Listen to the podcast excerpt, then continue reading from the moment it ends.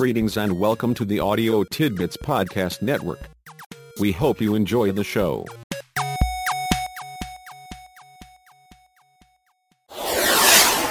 Chapter 8 Communication Content. Once we understand the color in crisis and that our mood or affect is an important dimension of crisis communication, we can begin to consider crisis content. People not trained in crisis intervention generally focus more or less exclusively on the content when talking with an individual in crisis. As our understanding of crisis color suggests, the mood or tone of the individual in crisis is at least as critical as, and perhaps even more critical than, the specifics of what happened and what is happening. If we look at any of the examples of crisis in the text, we can see that a calm, rational, planning person would be able to understand and deal with the situation. The critical aspect of the situation comes primarily in terms of the individual's mood or color. It is his anger, fear, anxiety, apprehension, extreme depression, and so on that elevates the now potential and works against his dealing with the situation himself. It is the blue of crisis communication that directly responds to the most critical part of the crisis, that is, the individual's being so upset or agitated that he is unable to calm down, slow down, and plan ahead. At first glance, it may seem naive to suggest that most crises can successfully be reduced by the simple technique of controlling your mood, or affect, as you respond to the individual in crisis. If you can consistently respond in purposeful shades of blue, assuming that your verbal comments are relatively neutral and innocuous, you will usually need to do nothing more than filter the individual's communication through your blue screen. If you continue this process patiently, caringly, and persistently, the crisis will pass. With further thought and experience with people in crisis, though, you will see that the intensity of the individual's emotional state, his crisis color, is what is really keeping him from dealing with the situation himself.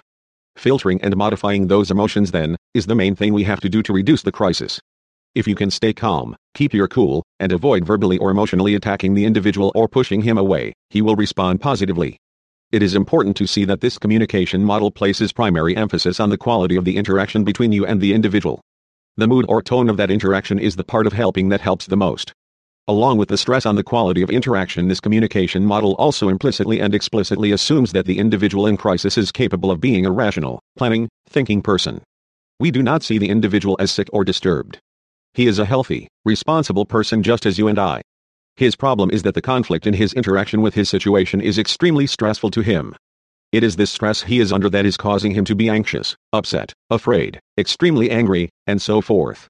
If we can help him deal with these intense emotions and gradually get him to look more critically at his situation, he has the strength, capacity, and integrity necessary to deal with it. It can hardly be overemphasized that the present approach to crisis intervention assumes that we are dealing with healthy people who are capable of dealing with their life situations. Our mood and tone and the color of our communication help them to use their own reasoning and planning capacities. A faith in people. In human services, there is an adage that directs us to work with the individual in an effort to maximize his strengths and minimize his weaknesses. In crisis situations, anger, fear, confusion, apprehension, depression, despair, and so forth are interpreted as temporary weaknesses. They have welled up in the individual, temporarily overpowering his reasoning, thinking, and planning strengths. Our faith in people leads us to the belief that no matter how upset and overwhelmed the individual feels, he has more than enough strength within him to cope with his situation. Understanding and using communication color leads to reducing and minimizing the temporarily disabling effect of crisis color. Understanding and focusing on communication content directly enhances the individual's capacity to deal with his world. Mrs. M, age 29, has eight children. The oldest child is 14, and the youngest is 7 months. Six of the children are normal and have no particular physical, emotional, social, or adjustment difficulties. Her 12 year old, however, has a chronic kidney disease, requires regular medical treatment, and has to have her activities carefully supervised and regulated. The 7 year old is in the second grade, is mildly retarded, and has been diagnosed as a hyperactive child. Mrs. M deals quite well with the mild retardation, but to her, the hyperactivity roughly translates into a walking disaster. The little boy has an extremely short attention span, cannot sit still, is always into everything, seems unable to follow directions or accept limits, still wets the bed and occasionally messes himself during the day, and seems to require more time and attention than all of the other children put together. Mrs. M has been married, this time, for a little over a year. Her first marriage, when she was 14, lasted only a few months. Her second marriage lasted a little over four years, and her third marriage lasted about a year. She and the children live with her present husband in an older, three bedroom house that has inadequate plumbing and heating. The girls use one bedroom, the boys another, and the baby has a crib in with her and her husband. She and her children have received welfare help in the past but presently live on the income her husband earns working in a factory. He also has to pay $30 a week child support to his first wife for the care of their two children. Mr. M's two boys from his first marriage spend every weekend at the M's house, plus six weeks in the summer. As we look at several messages from Mrs. M, two responses are suggested to each message. The messages communicate a certain content and express Mrs. M's thoughts and ideas about several things. The two responses following each message also communicate certain content. In addition, the responses tell Mrs. M something about your assumptions about and attitudes toward her. Looking at each response, does it convey a faith in Mrs. M? Does it support and encourage her inner strength and capacity? Does it tend to increase or decrease Mrs. M's ability to cope with her situation? Message Sometimes I just can't cope with all those kids. There are so many of them. There is always one of them getting into something or wanting something or fighting or screaming or something. Response 1 Did you think about the kind of hassle it was going to be before you had that many kids? Response 2 I don't see how you do it. I would be up the wall if I were you. Message I'm not very smart. I've only got a 7th grade education. I'm no psychologist or nothing, but I think there's really something wrong with my 7 year old. Response 1. The doctors have told you that he is a little retarded and that he is hyperactive. He would probably be easier to deal with if there weren't so many other children. Response 2. You seem to know quite a lot about kids and being a mother. The 7-year-old has some special problems, but the rest of the kids get along real well. You have a lot of first-hand experience with little kids and should be a pretty good judge of a child with special problems. Message. My husband doesn't want to accept responsibility for the kids and won't help me with them. I don't know why I put up with him.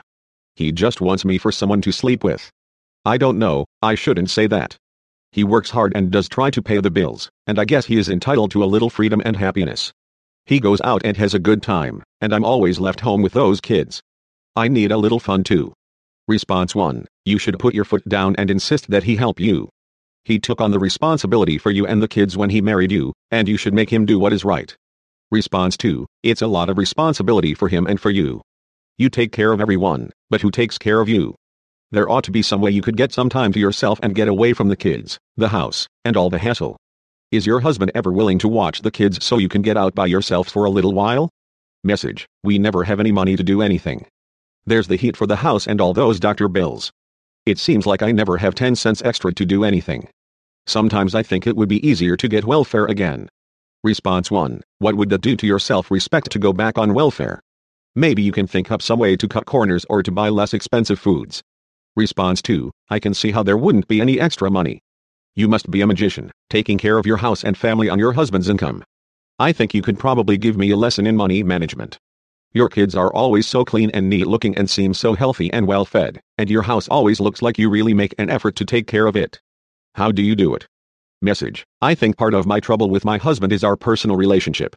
There's all those kids, and I think if I got that way again I'd just die.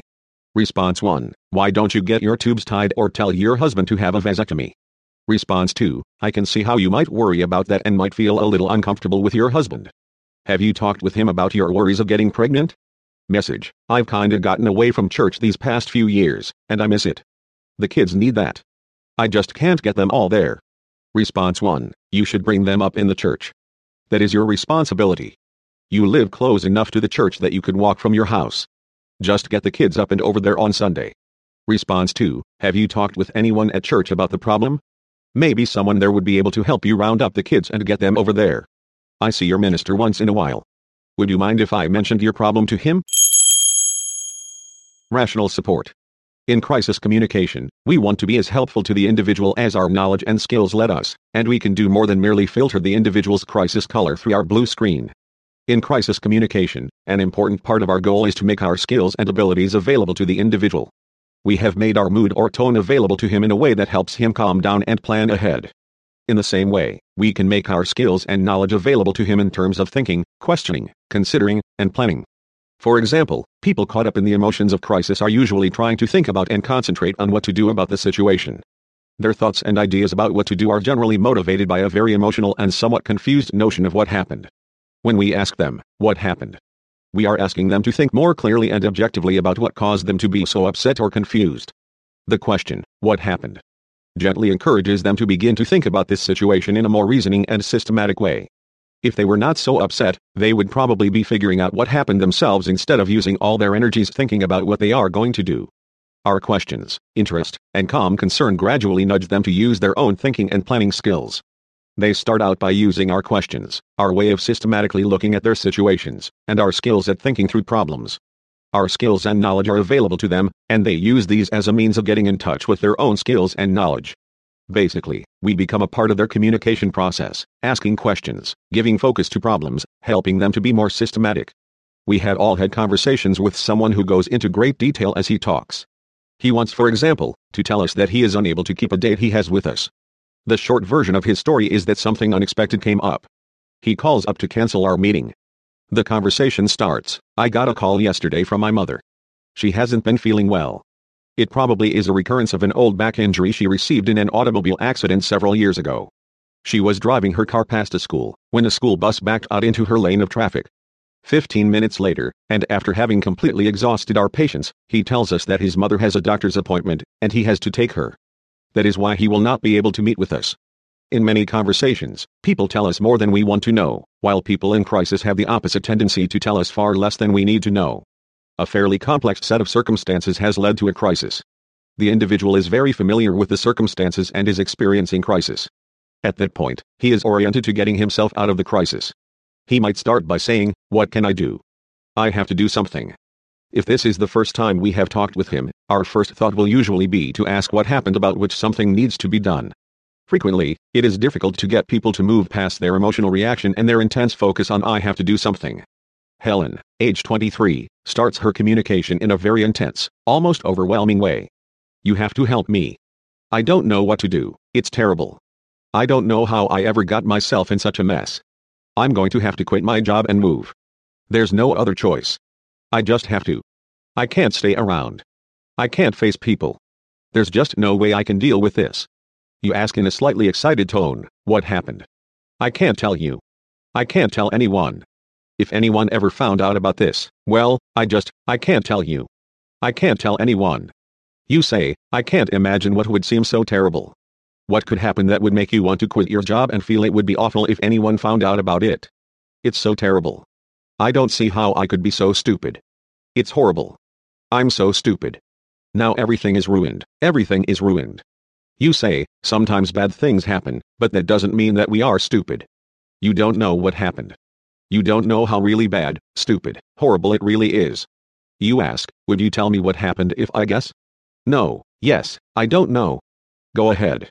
You ask, did you get raped or something like that? Oh, my god, no. It's nothing like that. Wow. That would really be terrible. I don't know what I would do if something like that ever happened to me. You ask, if it's not so bad as that, can you tell me a little bit about what it has to do with? It's really hard. I can't tell you. I don't know. I have to tell someone. I don't know what to do. What should I do? You say, I don't know. Let's think about it. Can you tell me what happened? Well, you were sort of right, but nothing really happened. It's a man. A guy I work with. I let him take me for a drink after work one evening, and on the way home, well, things got a little out of hand. Nothing really happened, but he called this evening, and my husband answered the phone. I think he knows something is going on. I don't know why I let it happen. It was so stupid and dumb and terrible.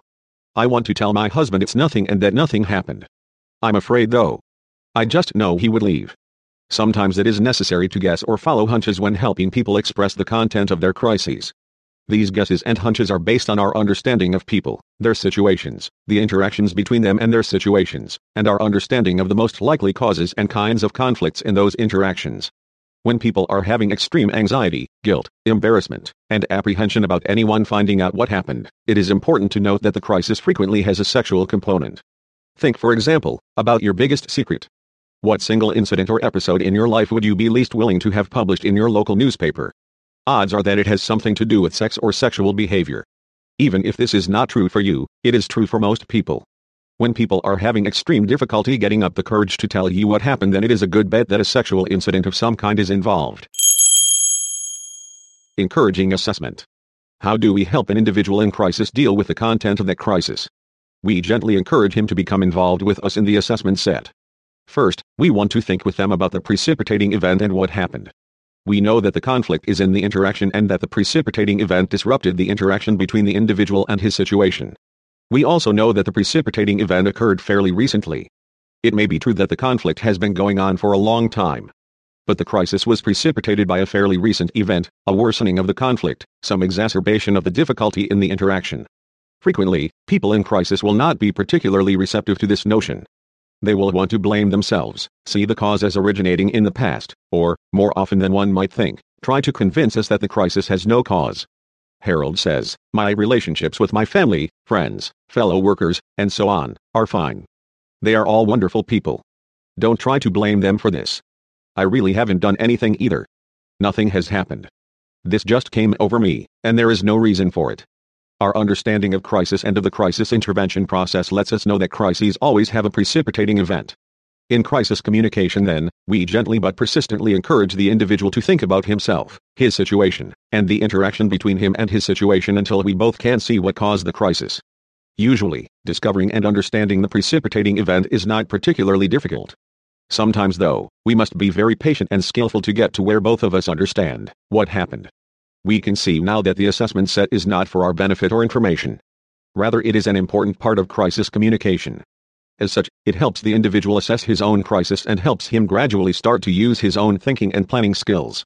Once we have enabled him to analyze and understand the precipitating event, we gradually start developing our picture of the crisis.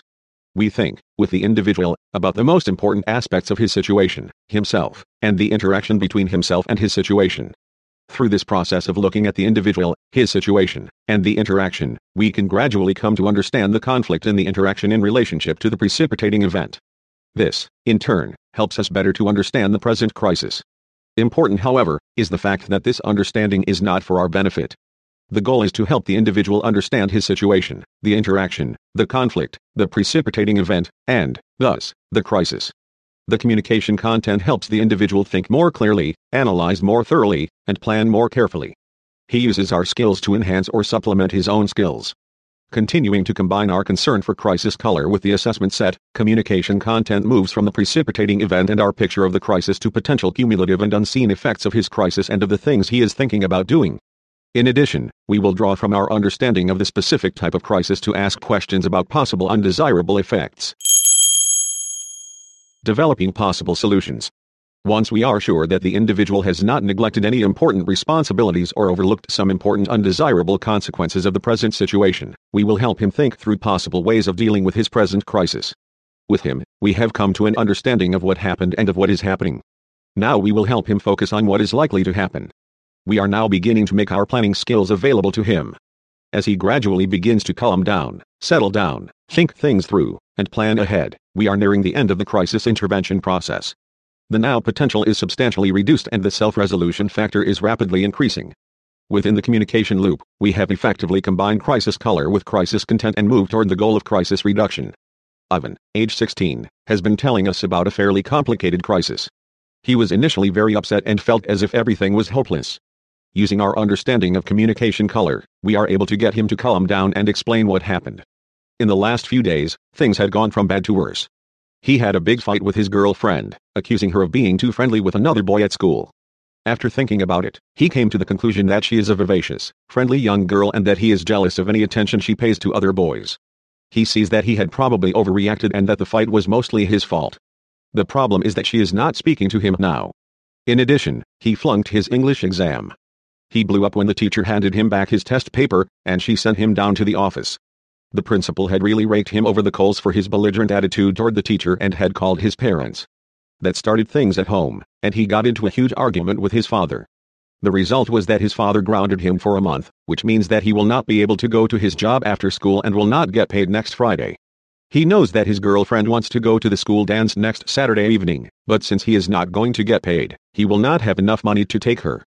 If all this were not enough, he stormed out of the house after the argument with his father, jumped into his car, tore out of the driveway, and ruined the transmission. There's no money to get that fixed, and he can't use the car, anyway, since he is grounded. The final straw came today when his mother learned from the mother of his best friend that Ivan had smoked some marijuana at a party two or three weeks ago. Now she is down on him, threatening to take him to juvenile court. It is all too much. He feels like just taking off. You say, I think I might feel like splitting too if I were you. It seems like everything is just going from bad to worse.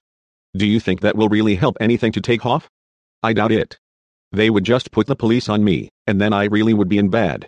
You say, there's the problem at school, the hassle with your parents, the trouble with your girlfriend, and the transmission in your car. Does that pretty well cover it? That's pretty much it. I don't know what to do. I'm going to have to get things straightened out somehow.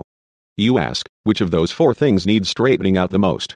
I don't see that there is much I can do about the thing with mom and dad. I'm grounded for a month, and that's that. I don't really think mom will take me to court, but she's pretty mad. She's kind of soft, and I think I can get back in with her okay. I could always apologize to my English teacher and see if that did any good. I doubt it, but it can't hurt anything. My car? It's a lost cause. I have probably lost my job, and there's no way to fix the car without money. You ask, is there any possibility that your mom and dad might let you keep your job if you didn't do anything else for a month? I never thought about that. They might. You ask, have you tried to talk with your girlfriend? A couple of days ago, but not since then. You ask, will you see her at school? I'll see her. Maybe I can try to talk to her. As we see, intervention with Ivan has moved past the initial communication color, and through the use of understanding and skills from communication content, a picture of Ivan's crisis has been developed. You are in the final stage of crisis intervention with him. You and he are beginning to consider his options for doing something about his situation. The overwhelming big problem has been broken down into several more manageable problems. You are helping Ivan to think about possible ways of dealing with the smaller problems. You are careful not to tell him what to do but rather are suggesting possible ways of dealing with the problems.